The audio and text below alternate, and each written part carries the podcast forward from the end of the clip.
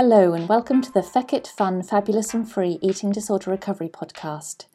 I'm Helly, and I'm here to provide regular bursts of information and inspiration, some neuroscience applicable to eating disorder recovery, perhaps a few rants, but otherwise lots of positivity with a bit of a Feckit attitude, some fun, and a sprinkling of fabulousness to help everyone find freedom in recovery.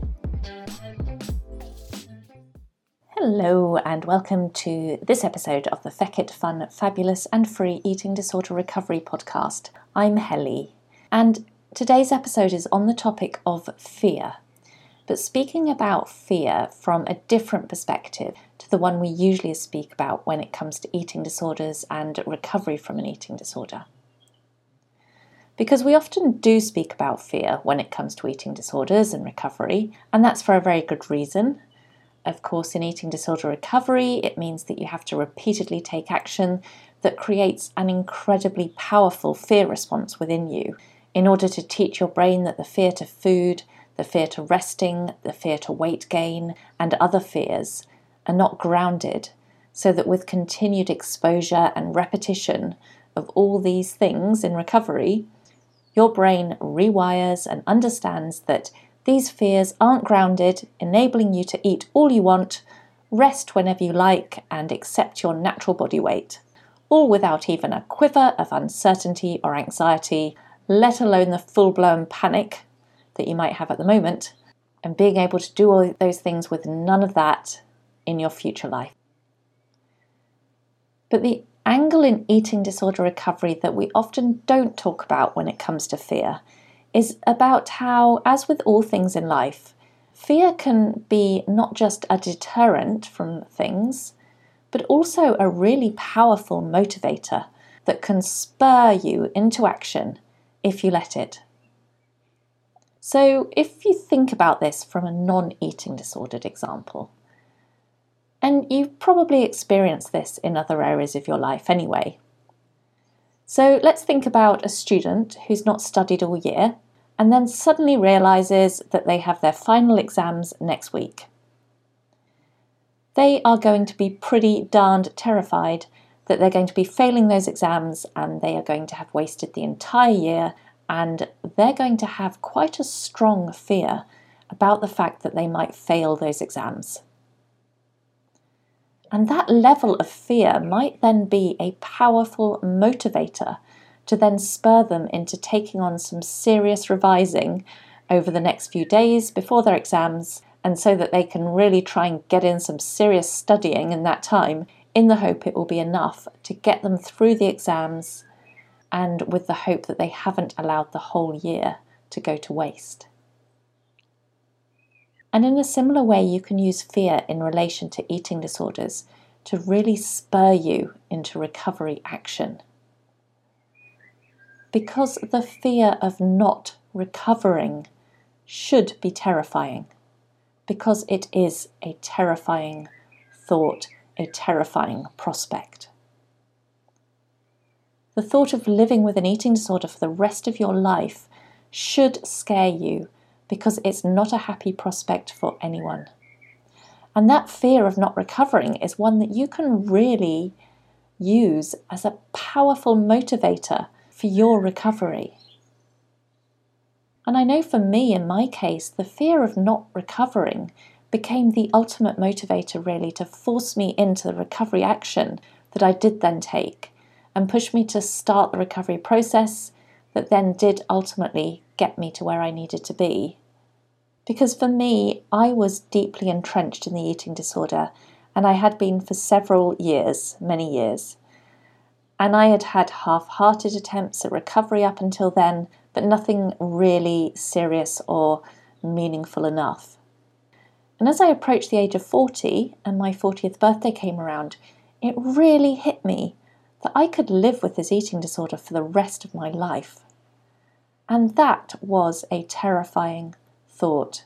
I couldn't envision having to live another however many years I had left of my life, which could have been another 30, 40, 50 years. I couldn't fathom or accept living out my days with an eating disorder and living that misery and that isolated world and that cold, routine driven, rigid, and really miserable existence that is life with an eating disorder. To even contemplate living like that for the rest of my life really, really scared me. And it was that fear that was a large part of what spurred me into doing everything that I, on a lot of levels, didn't want to do, but still spurred me into doing everything, whether I wanted to do it or not, and find ways to push into all the things recovery takes in order to push forwards and into a life on the other side and find out just what was possible for me in my future, potentially without that eating disorder.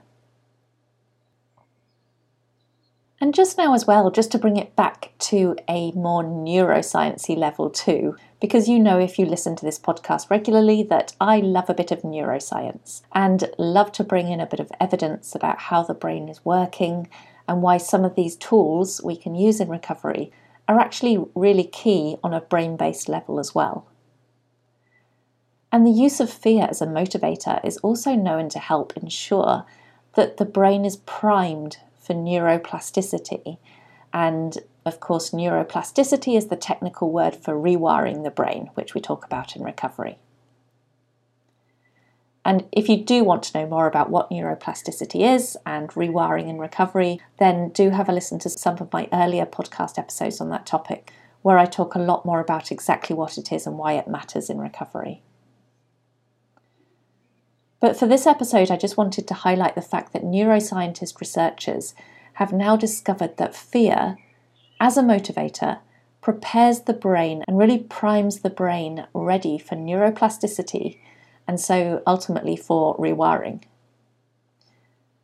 So, in recovery, if you can use fear as a motivator by focusing in on what not recovering from this eating disorder will really mean for you and for your future, and really make it personal and meaningful for you.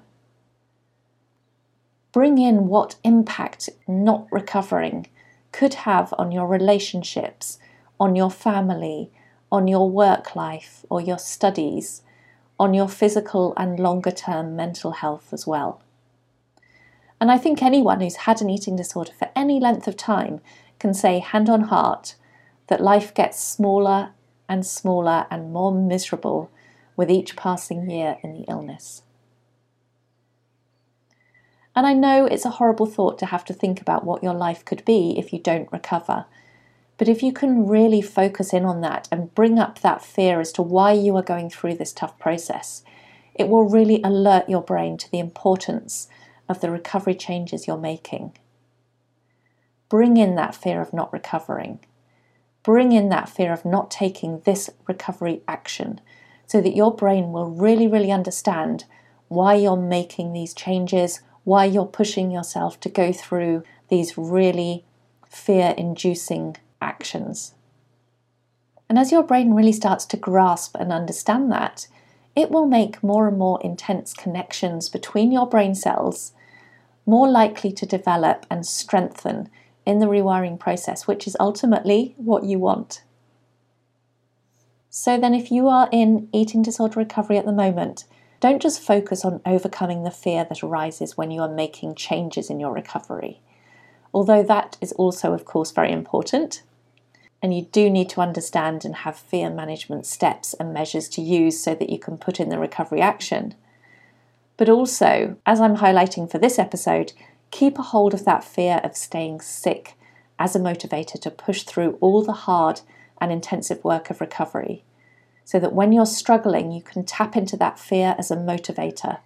Tap into that fear of what your life could look like if you don't recover. Because that fear should be pretty darn terrifying. That fear should be more terrifying than any of the fear created by the eating disorder because not recovering is terrifying, absolutely terrifying as a prospect. And holding on to that fear of not recovering and what that would mean for you will also help make the fear of facing recovery situations less intensive, as your brain will also begin to understand why facing those recovery fears around food or resting are actually so important to you. So that's the episode for today. A shorter one, but hopefully something for you to have a think about and how to apply it in your recovery process. In the meantime, keep eating, keep resting, keep aiming for the stars every moment of every day with your recovery action, and you will get there. I'm Helly, and I will speak to you again in the next episode. Bye bye.